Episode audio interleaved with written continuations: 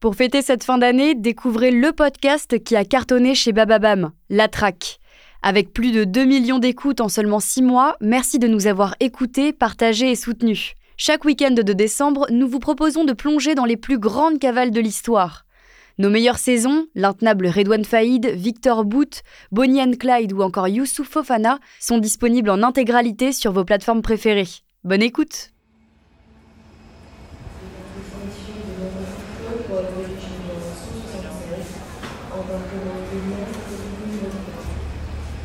Aéroport de Roissy, 23 décembre 2022, 6h du matin.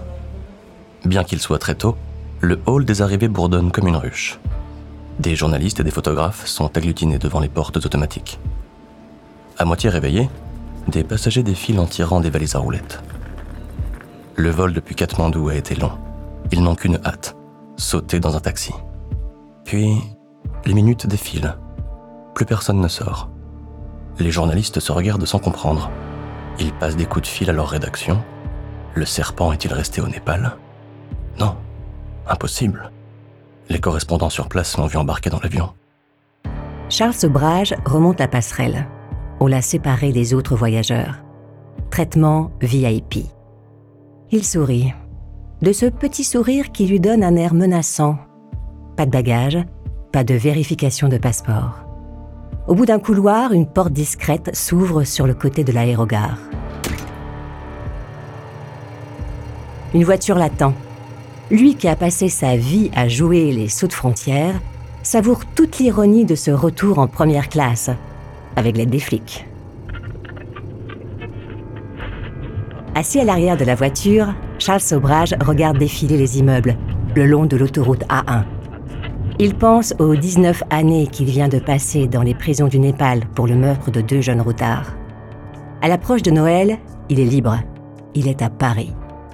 Le fixant dans le rétroviseur, le chauffeur lui pose une question. « C'est vrai que vous avez tué tous ces gens ?» Sobhraj sort de sa rêverie. Il réfléchit un instant, puis de sa voix rayée par les années prison, il répond. Les vols, le trafic de voitures, les arnaques, les contrefaçons de passeports et droguer ses victimes, c'est vrai, il a fait tout ça. Mais, il va le répéter encore une fois, il n'est pas un assassin. Il n'a tué personne.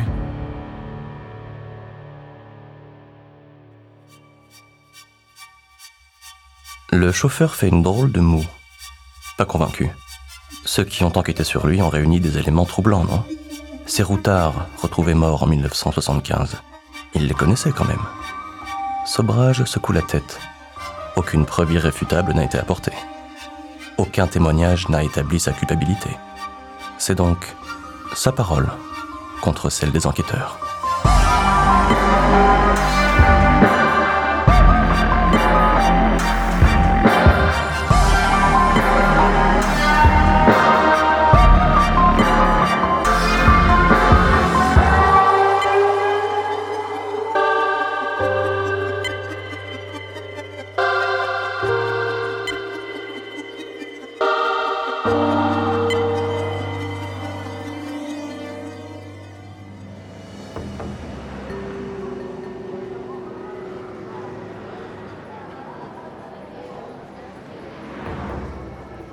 Charles Sobhraj naît le 6 avril 1944 à Saïgon. La Seconde Guerre mondiale n'est pas encore finie et la guerre d'Indochine n'a pas encore commencé. Sa mère, Toa Luan Phong, est une femme d'origine vietnamienne. Son père, Ho Chan Sobhraj, est indien. Il est le fils d'une famille de marchands aisés. Ils ne savent pas quoi faire de cet enfant qui entrave leur jeunesse. Charles a 3 ans quand ses parents divorcent. Ho Chan épouse une seconde femme, puis il prend une maîtresse. Celle-ci s'occupera du gamin. De son côté, Toa rencontre un officier français, Armand Garot. Elle part s'installer à Marseille. Resté au Vietnam, Charles traîne dans le magasin de son père, au milieu des rouleaux de tissu et des vêtements suspendus sur des portants. Quand il n'est pas dans la boutique, il erre dans le centre de Saïgon. Les Français ont transformé la ville en camp retranché. Checkpoint, tour de guet, patrouille. Les portes et les fenêtres des maisons sont barricadées la nuit à cause des attentats du Viet Minh perpétrés pour l'indépendance du pays. Avec ses cheveux noirs, ses pommettes rondes et son teint olivâtre, Charles se fond dans le paysage. silencieux et souple comme un serpent. Les soldats français ne font pas attention à ce gamin de la rue. Lui, il observe les trafics, le marché noir, la corruption. Ici, tout se règle avec de l'argent. 1951, Saigon. Armand Garot est de retour en Indochine, avec le corps expéditionnaire français. La guerre fait rage. Mais Toa, la mère de Sobhraj, qui l'a suivi, s'en moque. Elle a envie de s'amuser. Devant le miroir de sa chambre, elle vérifie sa robe. Elle se trouve élégante. Charles est allongé sur le lit derrière elle. Il pleure. Ses poignets sont attachés au montant en fer. Toa en a marre des fugues de son fils. Le surveiller tout le temps ? Elle n'a pas que ça à faire. Elle sort sans un mot. Quand Toa rentre de sa soirée, Charles est toujours attaché au lit. Il a trempé les draps. Toa est furieuse. En plus d'être insupportable, tu n'es même pas propre. La prochaine fois, elle lui entoure le pénis avec une cordelette pour l'obliger à se retenir.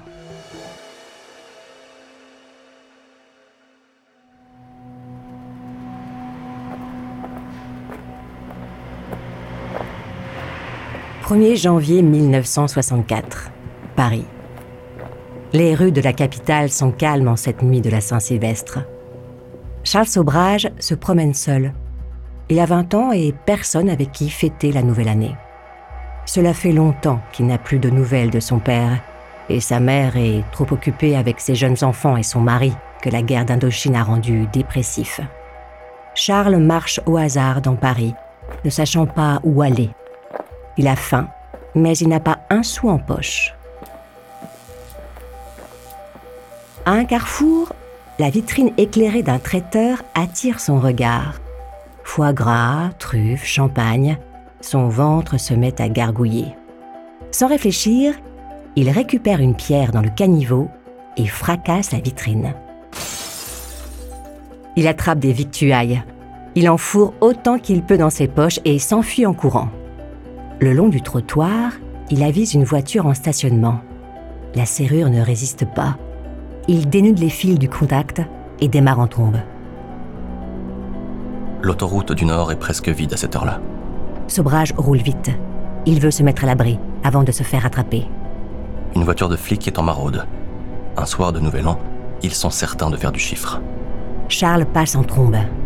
Les flics démarrent, pied au plancher. Charles accélère. Il essaie de se faufiler entre les voitures. À cette heure, l'autoroute est presque vide. Impossible de se cacher dans la circulation. Les flics accélèrent encore. Ils remontent à sa hauteur et lui font signe de s'arrêter. Sobhraj ralentit et se gare sur le bas-côté.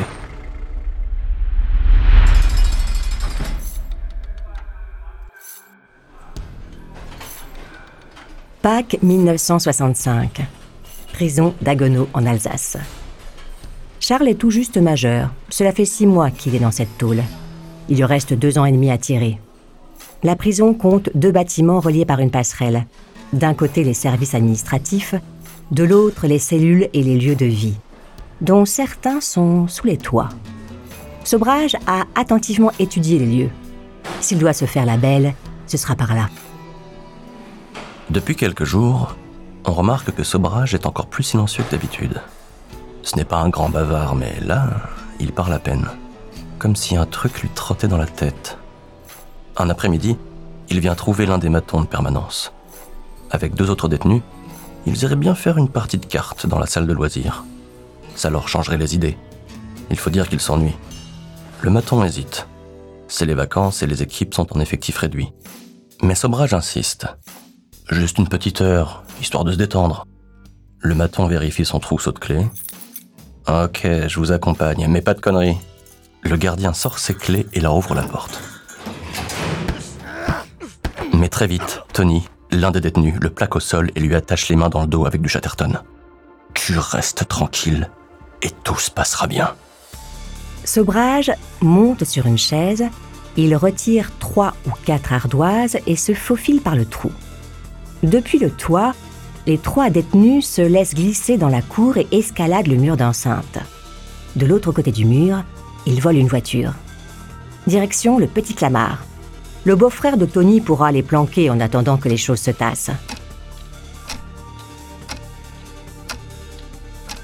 3 jours sans sortir. L'appartement est petit, ils tournent en rond, ils ont faim. Tony connaît une auberge discrète, pas loin.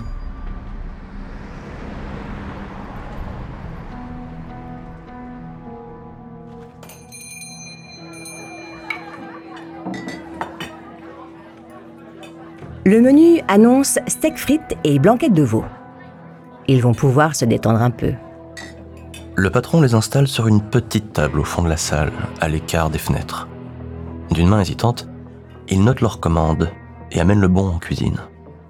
Il ne fait pas chaud pour la saison, mais il sent des gouttes de sueur couler dans son dos. Il revient se placer derrière son bar, juste à côté du téléphone. Les 3 types au fond de la salle ne font pas attention à lui. Ils sont trop occupés à manger leur entrée en discutant à voix basse. Ils ne le savent pas, mais ils ont été balancés. Le téléphone sonne. Le patron répond, écoute sans parler et raccroche. Avec un morceau de chiffon, il s'essuie le front. 4 flics ouvrent la porte. Ils traversent la salle du resto et entourent la petite table. « Ne bougez pas! Restez assis !»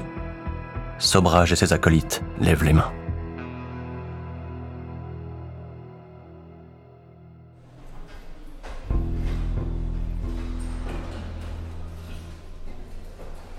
Été-automne 1965. Assis dans sa cellule, Sobhraj lit, un oreiller glissé sous sa nuque. Cela fait 6 mois qu'il est interné à la centrale de Poissy. Il prend son mal en patience. Il sait qu'il ne pourra pas s'évader de cet endroit. Pas de trou dans le toit, pas d'escalade du mur d'enceinte. Alors il emprunte des ouvrages à la bibliothèque, des bouquins de psychologie et des essais sur la personnalité humaine. Tout ce qui peut le renseigner sur les faiblesses de ses semblables. Il veut avoir le dessus sur les autres. Le reste du temps, il confectionne des fleurs artificielles à l'atelier de la prison. Printemps 1968. Charles Sobhraj s'arrête un instant devant le poste de garde de la prison. Il pose sa valise, le temps des dernières vérifications. Dans quelques minutes, il sera libre. Le gardien le détaille de haut en bas. Il doit admettre qu'il a rarement vu un détenu aussi tranquille et poli que Sobhraj. À croire que le mec se trouvait bien en tôle. Toujours un bouquin à la main et jamais un mot plus haut que l'autre. Après 2 ans et demi en centrale, Sobhraj n'a quasiment pas changé. Il a gardé ce regard froid et ce petit air fiero avec lequel il toise tout le monde. Bien sûr, il s'est tenu à carreau pendant sa détention. Mais la prison n'a fait que l'endurcir. Sobhraj ramasse sa valise et tend la main au gardien. Le maton fait comme s'il ne voyait pas et lui dit « Les types comme toi, je les connais. Ils finissent toujours par replonger. » La porte s'ouvre. Sobhraj a purgé sa peine.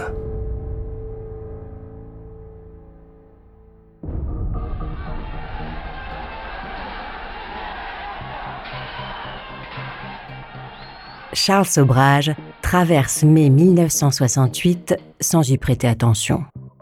Il méprise ces étudiants chevelus qui jouent les révolutionnaires pour combler le vide de leur existence. Ils ont le même âge que lui, mais il ne fait pas partie de leur monde. Lui, il doit trimer. Il pense à Hélène, une jeune fille rencontrée chez des amis. Il l'aime. Le mariage est prévu l'année suivante. Il faut juste qu'il se fasse du fric. 17 mars 1970, Paris. Les Moules Farcis est un petit resto de quartier près de la gare de Lyon, le genre d'endroit qui nourrit les gens de passage.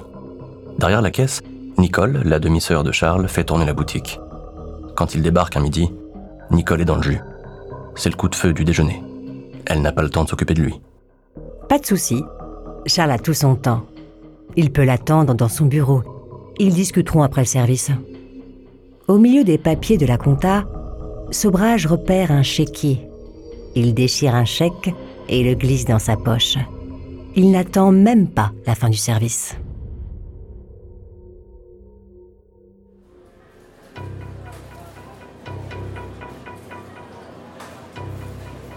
Casino d'Anguin, à 15 km de Paris. Le caissier encaisse le chèque que lui tend Charles. 6 000 francs. Ça fait une somme. En échange, il lui tend une réglette de jetons. Sobhraj démarre prudemment. 1 ou 2 jetons à la fois, pas plus. Mais ce soir-là, la chance n'est pas avec lui. Il s'agace. Il mise plus gros pour se refaire. Impassible, le croupier ratisse les jetons à chaque tour de carte. Sobhraj se lève, il sort du casino sans se retourner. Il est fauché.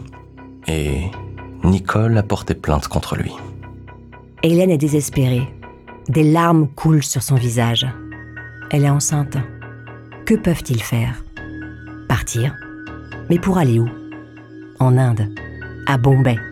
Le père de Charles les accueillera. Ils pourront commencer une nouvelle vie là-bas. Charles a entendu parler d'une combine en or, une arnaque au chèque de voyage. Tous les routards en ont sur eux. Ça va marcher. Ils auront un jour plein d'argent.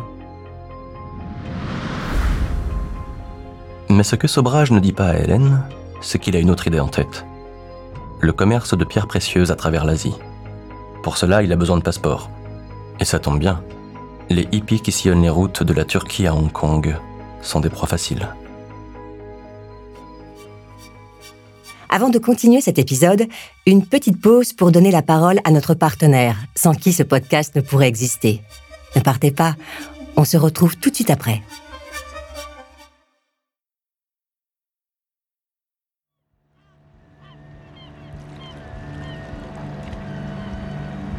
Srinagar, vallée du Cachemire en Inde, 5 mai 1975. On dirait le paradis sur terre. Les contreforts de l'Himalaya se reflètent dans les eaux vertes du lac. Au soleil couchant, des reflets dorés dansent contre la coque des bateaux. Des milliers de routards se pressent dans ce décor de carte postale. Beaucoup viennent y chercher un sens à leur vie. Charles Sobhraj, lui, vient y chercher des victimes. Depuis qu'il a quitté la France, il y a 5 ans, il a monté un business assez lucratif de pierres précieuses. Il opère dans presque toute l'Asie, de Hong Kong à l'Iran.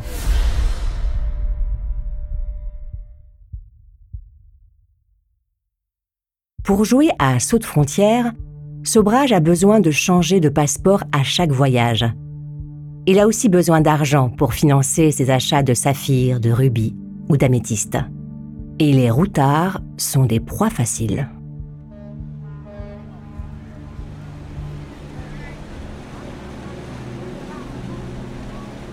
Sur le ponton en bois, le patron du bateau de plaisance dessine un chiffre avec son doigt. C'est 50 roupies la nuit. Les cabines sont confortables, les installations sont haut de gamme, et la croisière sur le lac est un conte de fées. La jeune femme qui lui fait face a des yeux bleus, des cheveux bruns et un air buté. Elle secoue la tête. Elle vient du Canada. Elle n'est là que pour 3 semaines et elle n'a pas prévu un tel budget. Le patron refait le chiffre avec son doigt. 50 roupies. À ce prix-là, elle ne trouvera pas mieux. Charles Sobhraj, témoin de la scène, s'approche, tranquille et sûr de lui. Dans un cachemire parfait, il demande « Vous pourriez faire un petit geste, non ?» Le patron secoue la tête. « Pas question. »« Et si je prenais une chambre, moi aussi, ça vous ferait un client de plus pour la croisière ?» Le patron soupire. « Allez-y, embarquez. » La fille est ravie. Le patron les connaît, ces touristes occidentales. Elles viennent ici pour vivre de nouvelles expériences et parfois ça se termine mal. Mais après tout, c'est pas son problème. Sobhraj tend la main à la jeune femme. « Je m'appelle Alain Gauthier, » dit-il. « Je suis négociant en pierres précieuses. » La jeune femme lui serre la main, un petit peu plus longtemps que nécessaire. « Marie-Andrée Leclerc », répond-elle en souriant. « Je suis infirmière au Québec. » Le patron du bateau lance un regard à ce Alain Gauthier. Il connaît aussi ce genre de type. Arrogant et dangereux, comme si le monde était leur terrain de chasse. Mais ça non plus, c'est pas son problème. Sobhraj songe à sa femme Hélène et à leur fille Siat. Hélène l'a quitté il y a 2 ans pour s'exiler aux États-Unis. Cela fait un bout de temps qu'il n'a pas rencontré une femme qui l'attirait sexuellement. De plus, Marie-Andrée est exactement le genre de paumé dont il a besoin.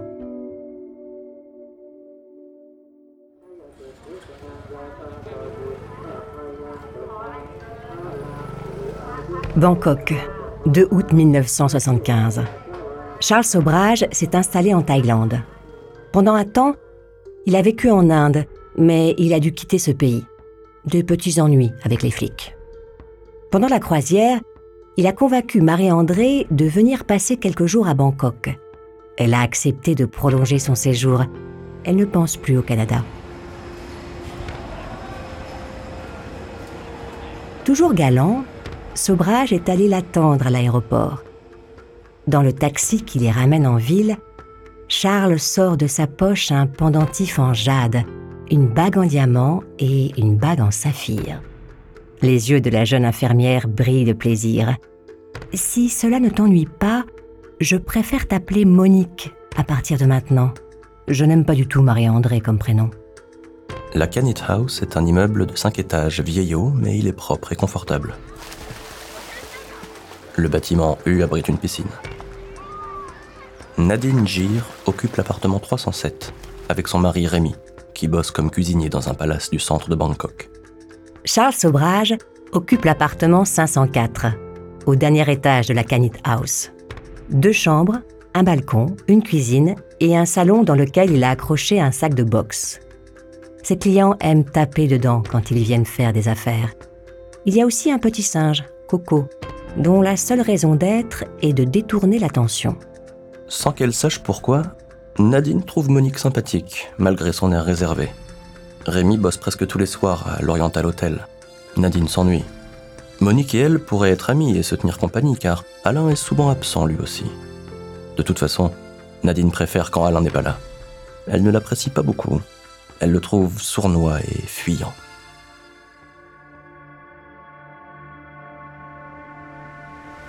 Septembre 1975. Petit à petit, Monique, subjuguée par Charles, prend part à ses magouilles. Dans le salon, Charles ouvre le tiroir de son bureau et en sort un sachet rempli de comprimés blancs, pareil des cachets d'aspirine. Du Mogadon, explique-t-il à Monique, une sorte de tranquillisant miracle. Après 2 ou 3 jours de ce traitement, les gens sont aussi dociles que des chiens. Et mieux encore, ils ne se souviennent plus de ce qu'ils ont fait pendant qu'ils étaient drogués. Nadine observe. Il y a toujours des gens en transit dans l'appartement d'Alain et Monique, rarement les mêmes. Depuis quelques jours, leur chambre d'amis est occupée par un Français, Dominique Rennelot. Elle le sait, le gars passe le plus clair de son temps à demi-conscient, allongé dans son lit. Le couple lui dit que Rennelot est malade. Il aurait une dysenterie, une maladie très contagieuse. Chaque jour, Monique apporte à l'invité 2 comprimés de Mogadon et un verre d'eau. Elle lui dit que c'est pour le soigner. Rennelot avale les comprimés sans protester.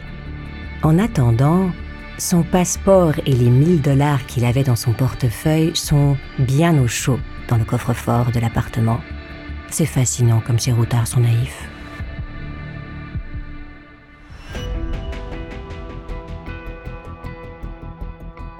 Quand il n'est pas totalement stone, Rennelot erre comme un zombie dans la Kanit House. Il fait le ménage. Il range les verres, les assiettes et les bouteilles qui traînent après chaque soirée. Puis il retourne se coucher et disparaît pendant des journées entières. Installé sur le balcon de l'appartement, Charles discute avec un jeune Indien qu'une de ses connaissances lui a recommandé.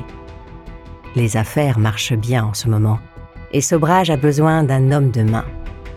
Ajay Chowdhury est jeune, vif, costaud, et il n'a aucun état d'âme. Il tuerait père et mère pour un peu de fric. Exactement le profil que recherchait Sobhraj. Bangkok, début octobre 1975. 2 routards déposent leur sac à dos dans l'entrée de la Kanit House. Ils ont l'air épuisés. Ils se présentent à la réception. Jean-Jacques Philippe et Yannick Mézy. On leur a volé leur passeport lors d'une soirée trop arrosée à Pattaya, la station balnéaire. Ils sont coincés à Bangkok. On leur a dit qu'ils pourraient loger ici le temps d'avoir de nouveaux papiers. Charles Sobhraj, qui les guettait depuis le balcon, descend les rejoindre dans le hall.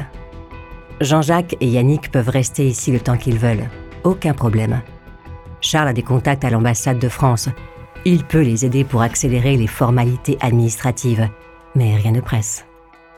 Il ne faut pas plus de 2 jours pour que Jean-Jacques et Yannick ressemblent eux aussi à des zombies, comme Rennelot. Yannick suit Alain comme un chien.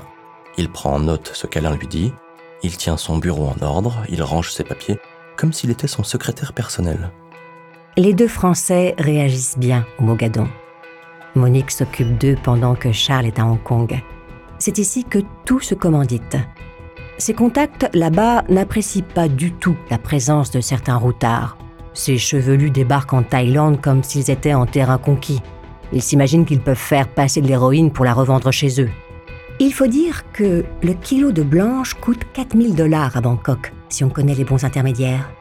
Une fois la poudre coupée, ils peuvent en tirer 250 000 $ aux États-Unis ou en Europe. Les Hongkongais doivent protéger leur commerce. Les routards doivent disparaître. Des proies idéales pour Sobhraj.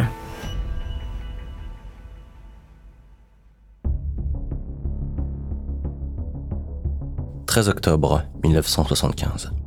Une jeune femme débarque à la Kanit House accompagnée d'un certain Ajay. Nadine devine tout de suite qu'un malheur va se produire. Avec ses cheveux blonds, la jeune routarde a cet air désabusé et vaguement arrogant des junkies qui s'entassent dans les hôtels miteux de Pat Pong, le quartier chaud du centre. Teresa Knowlton est américaine. Alain l'accueille avec un grand sourire, comme s'il la connaissait, comme s'il l'attendait. Teresa ne s'en doute pas, mais Sobhraj l'attendait avec impatience. Ses contacts l'avaient alertée dès que la jeune femme était arrivée à Hong Kong quelques semaines plus tôt. Sobhraj a chargé Ajay de la récupérer au Malaysia Hotel et de la convaincre de s'installer à la Kanit House. 17 octobre 1975. L'après-midi touche à sa fin. Un air tiède entre par les fenêtres ouvertes de l'appartement. Il y a déjà pas mal de monde dans le salon. Rémy est absent, mais Nadine, la voisine, est là. Alain passe d'un groupe à l'autre. Il est souriant et aimable avec tout le monde. Rennelot sort de sa chambre comme un fantôme. Il regarde les cadavres de bouteilles posés un peu partout, puis retourne se coucher. Assis dans l'un des fauteuils, Ajay n'arrête pas de jouer avec son couteau à cran d'arrêt. Il l'ouvre, il le ferme, il l'ouvre, il le ferme. Il semble nerveux. Teresa s'est installée sur le canapé, une bière à la main. Elle se sent bien dans cette ambiance de hippie. Monique est assise à côté d'elle. Elle la met en confiance. Teresa a envie de parler de sa vie. Elle a étudié le bouddhisme pendant 3 ans. Elle a prévu de faire une retraite au monastère de Kopan, à Katmandou. Teresa commence à être ivre. Elle rit. Elle raconte ses expériences sexuelles quand elle était lycéenne à San Pedro, en Californie. Elle fait du charme à Alain. Elle mobilise l'attention du maître de maison. Lui se prête au jeu. Il l'écoute avec ce sourire sinistre qui met Nadine si mal à l'aise. Il lui fait penser à un serpent qui se redresse lentement avant de frapper. Teresa parle de religion. Charles s'installe sur l'accoudoir du canapé à côté d'elle. Il fait semblant de s'intéresser à la conversation. Il lui demande « Tu veux vraiment devenir nonne ?» Teresa hoche la tête. « Ce soir, c'est ma dernière soirée. Après, fini le sexe, l'alcool et la drogue. Demain, je démarre un nouveau chapitre de ma vie. »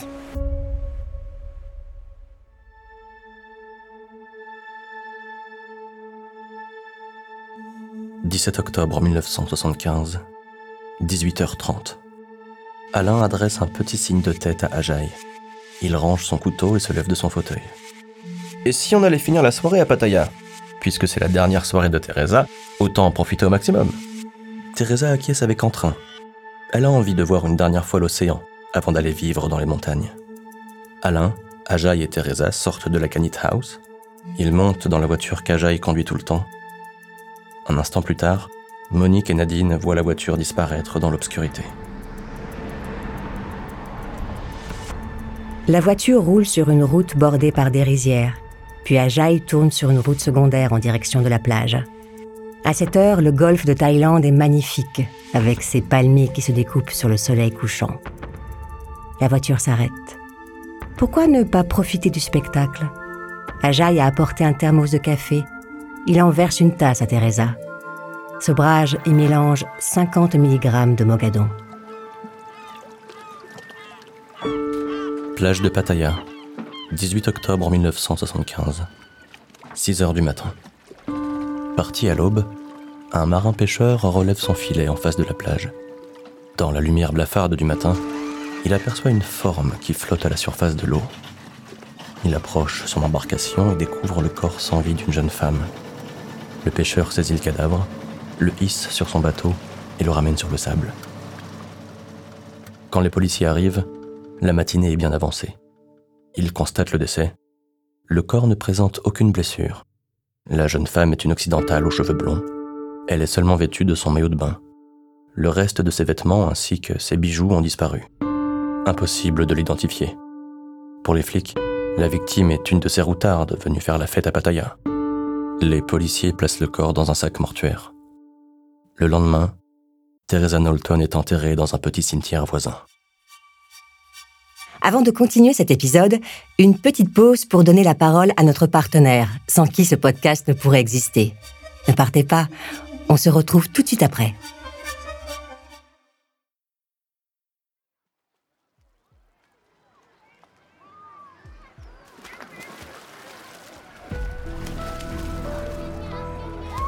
Kanit House, 13 décembre 1975. Décembre est un mois idéal pour visiter la Thaïlande. La saison des pluies est terminée. Au bord de la piscine, Henricus Bintanja écrit dans un petit cahier. Il couche sur le papier ses souvenirs de voyage. Cela fait des années qu'il rêvait de ce road trip avec sa copine, Cornelia Hemke. Henricus et Cornelia ont prévu de se fiancer quand ils seront rentrés aux Pays-Bas. Mais Cornelia n'est pas avec lui.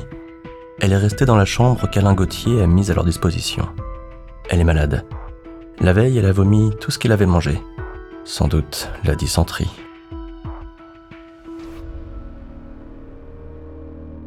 Charles Sobhraj a rencontré Henricus et Cornelia dans un hôtel bon marché à Hong Kong. Il les a invités à passer quelques jours à la Kanit House. Les deux jeunes Néerlandais sont amoureux. Quand ils se regardent, leurs yeux brillent comme s'ils venaient de se rencontrer. Henricus rêve d'offrir une bague de fiançailles à Cornelia.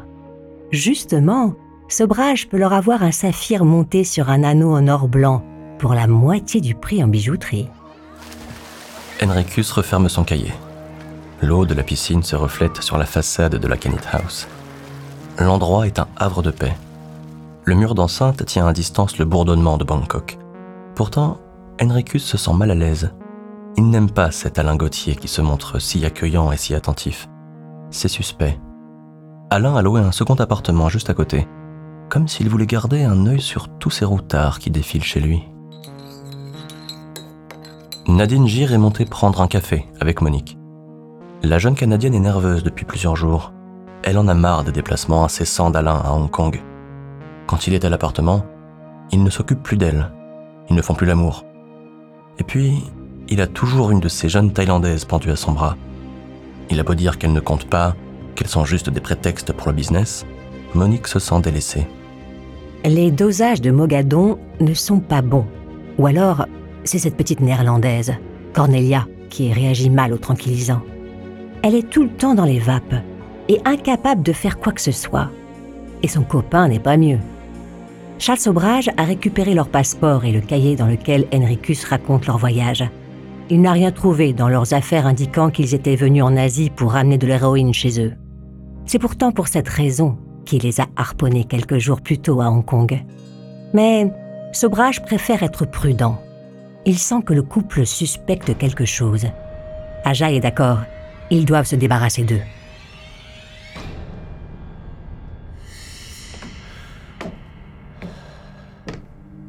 Kanit House, 15 décembre 1975. Henricus s'accroche à la rampe de l'escalier. Il a passé son bras autour du cou d'Ajay. Le jeune Indien l'aide à descendre les marches, une à une. Henricus est un type costaud, 1m90, pas loin de 90 kilos, un physique de joueur de rugby. Pourtant, il tient à peine sur ses jambes. Alain, lui, tient Cornelia par la taille.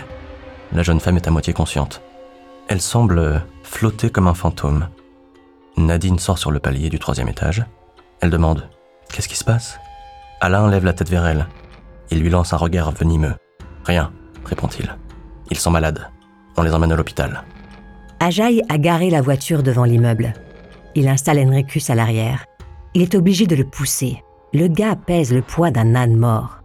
Sobhraj dépose Cornelia à côté de lui et claque la portière. Ajay démarre en trombe.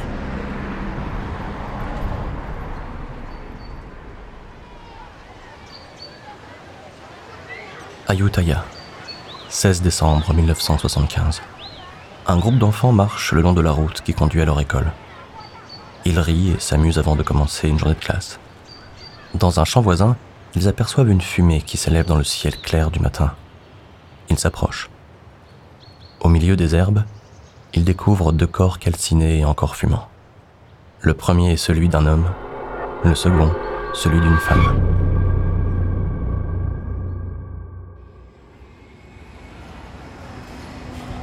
Aéroport de Bangkok, 18 décembre 1975.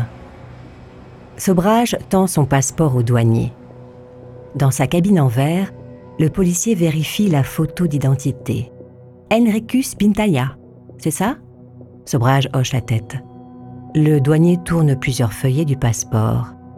« Vous voyagez beaucoup, monsieur Bintanja. »« Les affaires, vous savez ce que c'est, » répond Sobhraj. Le douanier lui rend son passeport. Monique s'avance, hésitante. « Cornelia Hemke. » Monique hoche la tête à son tour. « Vous allez où, mademoiselle Hemke ?» interroge le douanier. « Katmandou », répond Sobhraj à sa place. Monique remonte ses lunettes fumées qui ont glissé sur son nez. Le PV que rédigent les policiers thaïlandais sur le double meurtre d'Ayutthaya fait une page. L'homme a subi un traumatisme crânien. Il a ensuite été brûlé alors qu'il était encore vivant, comme en attestent les résidus dans ses poumons.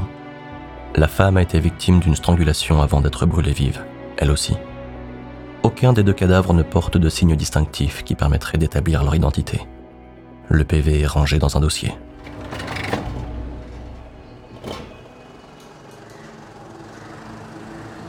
Katmandou, 18 décembre 1975. Freak Street est la rue qui attire tous les routards à Katmandou. Le long de cette artère commerçante, les bars diffusent des tubes de Bob Dylan ou des Doors. Les femmes vendent des légumes sur des tréteaux. Des gamins font la manche et un boucher finit d'égorger un buffle qu'il va détailler dans sa boutique. En théorie, la vente de drogue est illégale, mais il est possible d'y trouver tout ce qu'on veut, du hashish en passant par l'héroïne. Charles Sobhraj est descendu à l'hôtel Oberoi, à deux pas de cette agitation. Kanit House, 18 décembre 1975. Nadine Gires monte en courant jusqu'à l'appartement d'Alain Gauthier. Dans sa main, elle tient un exemplaire du Bangkok Post.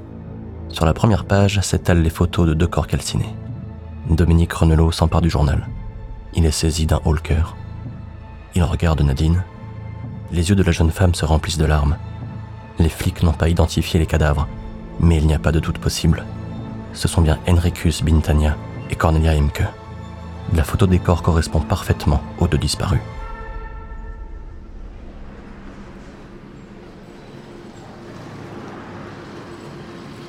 Katmandou, 18 décembre 1975. Connie Jo Bronzich a 28 ans. Elle vient de Santa Cruz en Californie. Elle consomme régulièrement de l'héroïne. Elle s'est installée à l'Oriental Lodge, une auberge bon marché de Freak Street. Il lui reste à peine $100 en poche. Ce matin-là, Charles Sobhraj la trouve installée dans le hall de l'auberge en train de bavarder avec un autre routard. Tranquillement, il s'assoit à côté d'eux et se joint à la conversation. Il leur parle des pierres précieuses qu'il vend et du fric qu'il y a à se faire. Kanit House, 19 décembre 1975. Depuis que Nadine lui a montré les photos dans le journal, Dominique Rennelot ne tient plus en place. Le Français a rassemblé ses affaires et a fait son sac. Yannick, un des autres routards à qui Charles, par excès de confiance, a laissé les clés de son bureau, décide de le suivre. Ils doivent se tirer de l'appartement avant qu'Alain et Monique ne reviennent. Mais pour cela, il faut qu'ils récupèrent leur passeport. Avec les clés, Yannick ouvre le coffre-fort. Dans une enveloppe, il trouve des chèques de voyage, plusieurs portefeuilles et 15 passeports. Nadine pousse un cri. L'un des passeports appartient à une amie qui a séjourné à la Kanit House et dont elle est sans nouvelles depuis plusieurs semaines. Golden Sand Road, au sud de Katmandou, 23 décembre 1975. Un chauffeur de camion gare son véhicule le long d'un fossé de drainage. Cela fait plusieurs heures qu'il roule et il a besoin de satisfaire un besoin naturel. À une cinquantaine de mètres, il aperçoit le cadavre d'une femme flottant dans l'eau. Ses cheveux bruns forment une couronne autour de sa tête. Ses yeux sont fermés. Sa robe est remontée jusqu'à la taille, dévoilant un maillot de bain rouge. Le corps a été brûlé pour empêcher son identification. Dans un second fossé, de l'autre côté de la route, les policiers découvrent un deuxième cadavre. Celui d'un homme, un Canadien, du nom de Laurent Carrière. Les flics récoltent des témoignages, mais n'arrivent pas à désigner de suspect. Mais une voiture blanche aurait été aperçue près de la scène.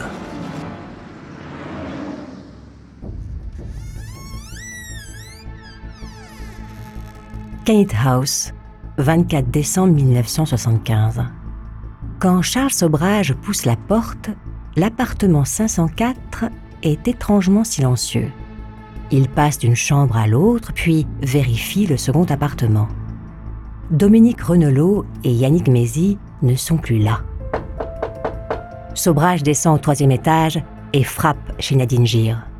Il n'a pas besoin de lui demander où sont passés les Français. Il lui suffit de lire la peur dans les yeux de la jeune femme. Rennelot et Mézy se sont enfuis.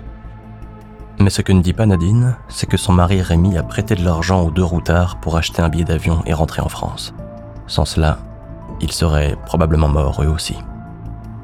Sobhraj remonte les escaliers 4 à 4. Monique se tient debout au milieu du salon. Elle a l'air pétrifiée.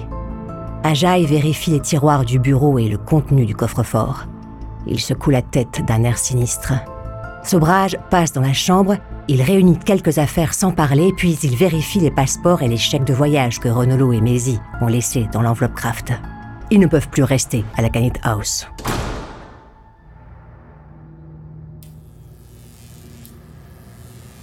Morgue de Katmandou, 24 décembre 1975.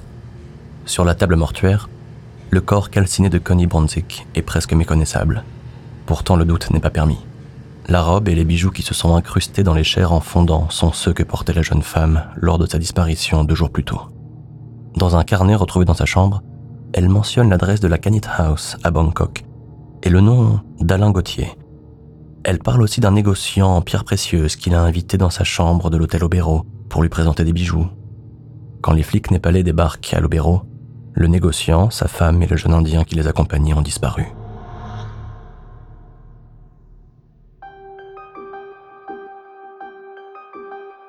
Hiver-printemps 1976. Pendant 6 mois, Sobhraj parcourt l'Asie sans trouver un repère assez sûr. Inde, Malaisie, Thaïlande, Hong Kong, il hésite. Un temps, il songe à partir en Amérique du Sud. Les meurtres des routards font la une de la presse dans tous les pays. Les journalistes ont même trouvé une expression, les Bikini Murders. Monique est de plus en plus déprimée. Elle a envie de quitter Sobhraj, mais elle n'en a pas la force. Février 1976, Bangkok. Herman Knippenberg est secrétaire de l'ambassade des Pays-Bas en Thaïlande. Par le courrier diplomatique, le jeune fonctionnaire a reçu une demande des parents de Henricus Bintanja, sans nouvelles de leur fils et de sa fiancée Cornelia Hemke depuis des mois. Au courrier sont joints plusieurs documents, des photos des jeunes gens et des analyses dentaires. Un matin, Knippenberg reçoit un coup de fil de son homologue à l'ambassade de Belgique. Les 2 hommes s'apprécient. Ils jouent au tennis ensemble. Tu te souviens de cette affaire des 2 cadavres retrouvés calcinés à Ayutthaya en décembre ? Knippenberg dit qu'il s'en souvient, mais il n'a pas fait le rapprochement. Dans son article, le Bangkok Post écrivait que les victimes étaient 2 Australiens qui avaient fait une mauvaise rencontre liée au trafic de drogue. Bien sûr, les flics thaïlandais n'ont pas cherché plus loin et ont classé l'affaire. Knippenberg raccroche et sort en trombe de son bureau. « Rédigez-moi une demande d'exhumation tout de suite !» ordonne-t-il à sa secrétaire. Et arrangez-vous pour que les flics fassent leur boulot cette fois. Quand les résultats de l'analyse dentaire lui parviennent 1 semaine plus tard, Knippenberg se prend la tête entre les mains. Comment va-t-il annoncer la nouvelle aux parents de Henricus et Cornelia ?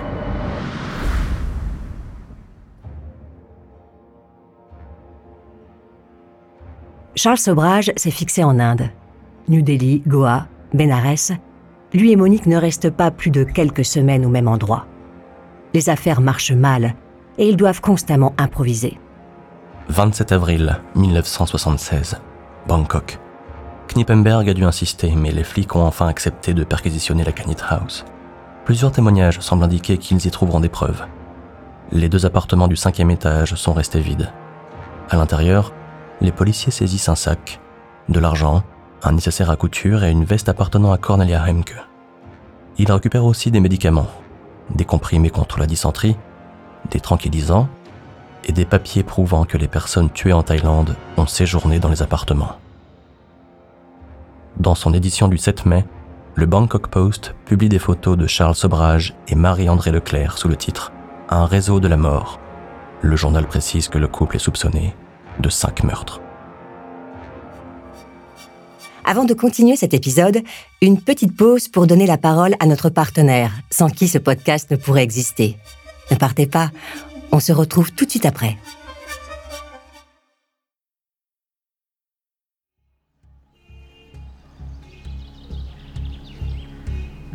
New Delhi, Hôtel Vikram, 7 juillet 1976. Monique a les mains qui tremblent. Sur la table devant elle, une vingtaine de boîtes d'antibiotiques. Elle ouvre chaque gélule et en jette le contenu dans la poubelle. Puis, à l'aide d'une micro-spatule, elle remplit les capsules vides avec du largactile, un somnifère qu'elle a réduit en poudre. Dans la chambre, la chaleur est étouffante. Au plafond, le ventilateur brasse de l'air moite. Les doigts de Monique collent au petit cylindre en gélatine.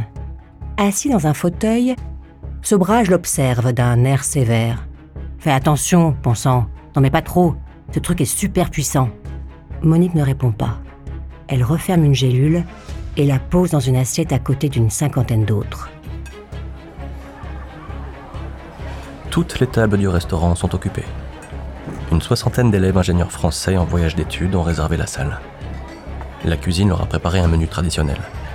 Poulet tandoori, naan au fromage et du lassi, une boisson à base de yaourt. L'ambiance est bruyante et joyeuse. Les rires et les conversations résonnent dans le hall de l'hôtel.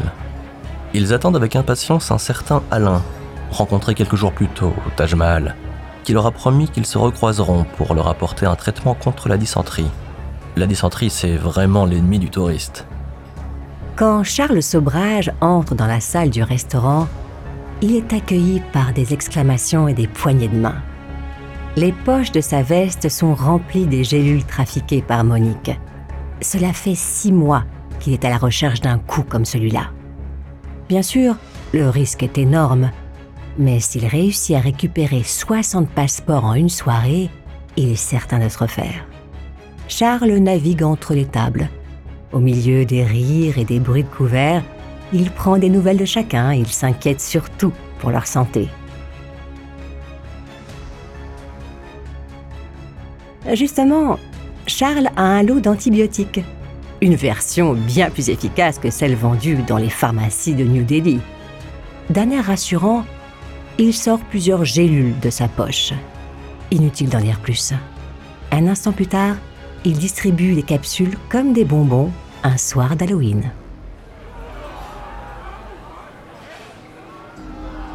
Soudain, des cris retentissent dans le restaurant. Le directeur de l'hôtel arrive en courant. Une femme est allongée par terre, inconsciente. Son assiette s'est renversée. Des morceaux de poulet et du riz maculent sa robe. 2 étudiants sont penchés au-dessus d'elle. Ils tentent de la ranimer, mais la femme ne bouge plus comme si elle était morte. « Un médecin ! Vite ! Elle respire encore !»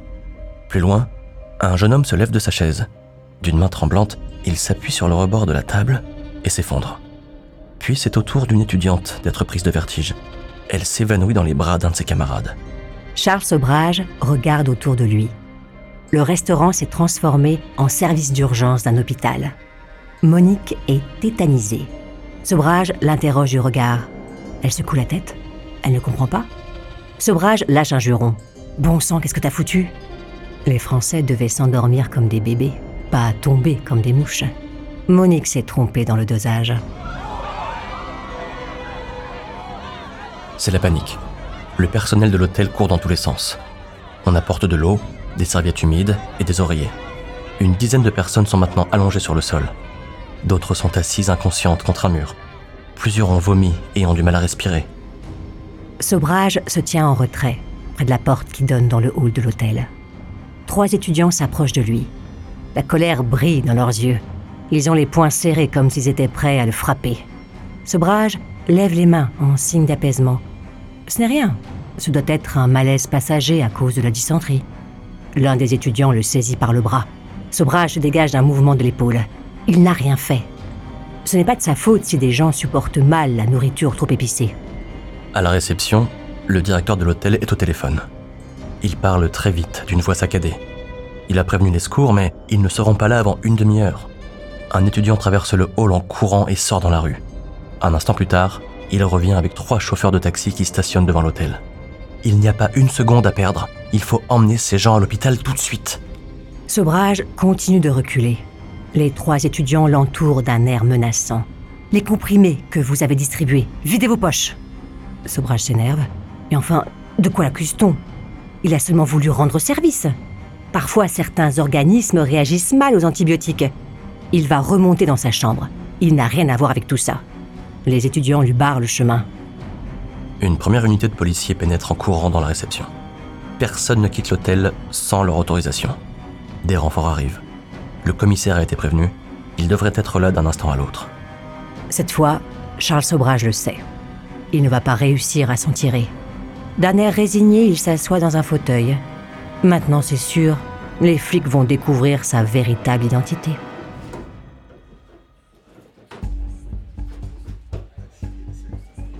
Commissariat de New Delhi, matin du 8 juillet 1976. L'interrogatoire dure depuis le début de la nuit. L'homme qui se fait appeler Alain Gauthier a reconnu que son véritable nom était Charles Sobhraj. Le commissaire qui conduit l'audition affiche un sourire satisfait. Cela fait plusieurs années que ces hommes étaient sur la trace de Sobhraj. C'est lui qui a commis l'audacieux braquage d'une bijouterie dans une galerie marchande de New Delhi en avril 1971. Pendant des années, personne n'a réussi à le coincer. Mais aujourd'hui, c'est un jour de chance. Quand le juge chargé de l'instruction le reçoit 10 jours plus tard, il n'a qu'à rédiger le mandat de dépôt. Le magistrat croise les mains devant lui. « À cause de vous, 27 personnes ont fini à l'hôpital, » dit-il. Par chance, aucune n'est morte.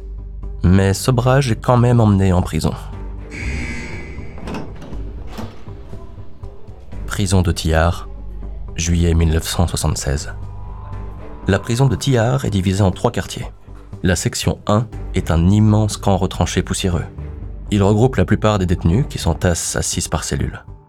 La section 3 est celle dans laquelle sont enfermés les prisonniers les plus dangereux. Et la section B est la partie VIP, avec des cellules individuelles. Sobhraj a disposé des feuilles de papier sur le conduit d'évacuation des WC. Avec précaution, il récupère ses excréments et les réduit en petits morceaux. Quand les choses ont commencé à mal tourner à l'hôtel Vikram, Sobhraj a immédiatement pensé aux pierres précieuses cachées dans ses affaires. Un très bon moyen pour soudoyer le personnel de la prison. Il les a placées dans de petits sacs plastiques étanches et il les a avalés. Cacher les pierres dans son anus comme le font les trafiquants de drogue aurait été une mauvaise idée.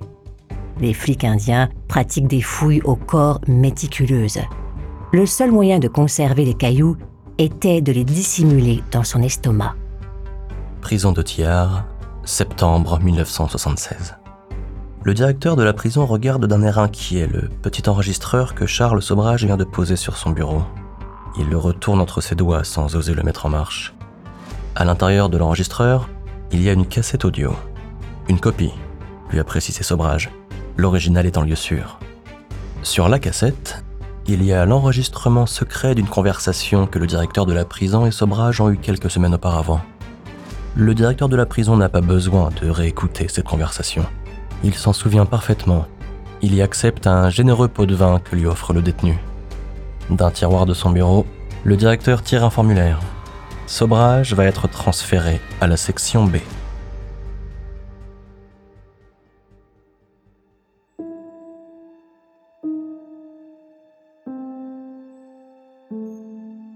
Prison de Tihar, 13 mars 1986. Cela fait 10 ans que Charles Sobhraj est en prison. Il est devenu le prisonnier le plus célèbre d'Asie. Les journalistes font la queue pour obtenir une interview du serpent. Sobhraj a presque fini de purger sa peine. Pourtant, il est inquiet. La Thaïlande a formulé une demande d'extradition pour les meurtres commis à Bangkok. Si les autorités indiennes acceptent, il sera déporté vers la Thaïlande à la fin de sa détention. Là-bas, il risque la peine de mort. Que faire ? Une seule solution, rester en prison. Mais comment se faire condamner à nouveau ? Rien de plus simple, s'évader et se laisser reprendre. Les gars de la cuisine apportent du thé au lait, des gâteaux et des chocolats. Ils les posent sur des tables qu'ils ont installées dans la section B. Il ne manque plus que les guirlandes pour que la fête soit complète. Les gardes se pressent contre ce buffet improvisé. Ils trempent leurs gâteaux dans le thé, ils prennent des poignées de chocolat posées sur des assiettes et s'en remplissent la bouche en riant. Ils se lèchent les doigts. Cela fait longtemps qu'ils ne se sont pas autant amusés. Soudain, l'un des matons laisse échapper sa tasse de thé et s'endort. Ses collègues se penchent pour l'aider à se relever, mais ils sont pris de vertige à leur tour. Quand le dernier gardien perd connaissance, tous ses collègues gisent au pied des tables. Cette fois, Sobhraj ne s'est pas trompé sur le dosage de somnifères. Il s'accroupit près d'un maton, prend les clés pendues à sa ceinture, puis il s'éloigne d'un pas tranquille. Dans la rue devant la prison, Sobhraj retrouve un photographe qu'il a convoqué pour l'occasion. Il prend la pose. Clic-clac. Le temps d'immortaliser son évasion. 2 jours plus tard, Sobhraj est à Goa. Il ne se cache pas, il attend simplement que les flics viennent l'arrêter. La presse indienne se déchaîne contre la corruption et l'incompétence de la police. Le Premier ministre, Rajiv Gandhi, est furieux. Son gouvernement vient de subir une humiliation sans précédent. Quand les flics finissent par le retrouver, Sobhraj est assis dans un restaurant. Il les accueille avec un large sourire. Il est condamné à 10 ans de plus. Le temps que la demande d'extradition thaïlandaise soit prescrite. Charles Sobhraj est libéré le 17 février 1997. Il rentre en France et s'installe dans le 13e arrondissement de Paris. L'avocat Jacques Vergès défend ses intérêts. Lui monnaie ses interviews à une presse toujours friande de sensations. Pendant ces années de détention, Sobhraj était le roi. Il effraie autant qu'il fascine.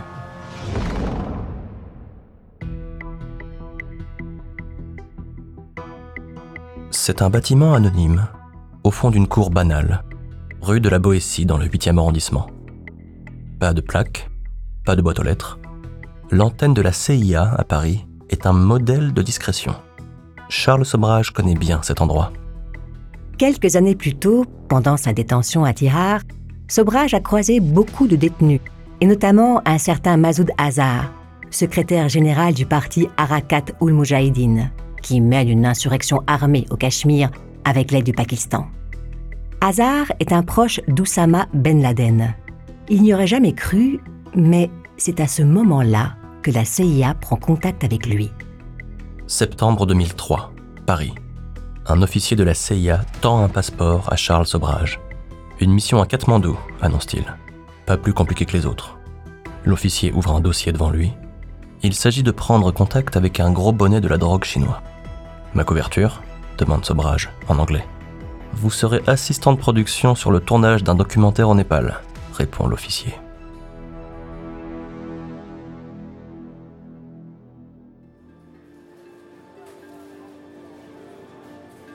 Katmandou, septembre 2003. Charles Sobhraj n'a jamais aimé Katmandou. Cette ville le déprime. Il trouve qu'il n'y a rien à y faire. Cela fait plusieurs soirs qu'il traîne au casino histoire de tuer le temps.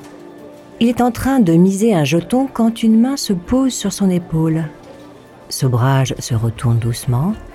Un homme le regarde. Des yeux de flic, une tête de flic, des gestes de flic. Le visage lui dit quelque chose, mais Sobhraj ne parvient pas à le situer dans sa mémoire. « J'étais chargé sur l'enquête sur les meurtres de Connie Jo Bronzich et Laurent Carrière, » dit l'homme. « Au moment du meurtre, vous passiez par là. Je vous avais interrogé à l'époque. Vous conduisiez une voiture blanche. Mais vous avez oublié. » Le flic a fait le lien. Une enquête est alors relancée. Pour les meurtres de Connie Jo Bronzich et de Laurent Carrière, Charles Sobhraj est condamné à 20 ans de réclusion qu'il passe à la prison d'Hanuman Doka. La justice népalaise ordonne sa libération le 22 décembre 2022. Le lendemain, il atterrit à Paris. Il a 79 ans et en a passé plus de 45 derrière les barreaux.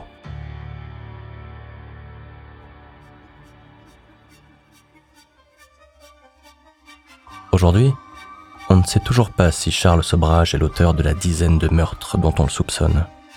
Mais une chose est sûre, les victimes ont toutes, au moins une fois, croiser son chemin.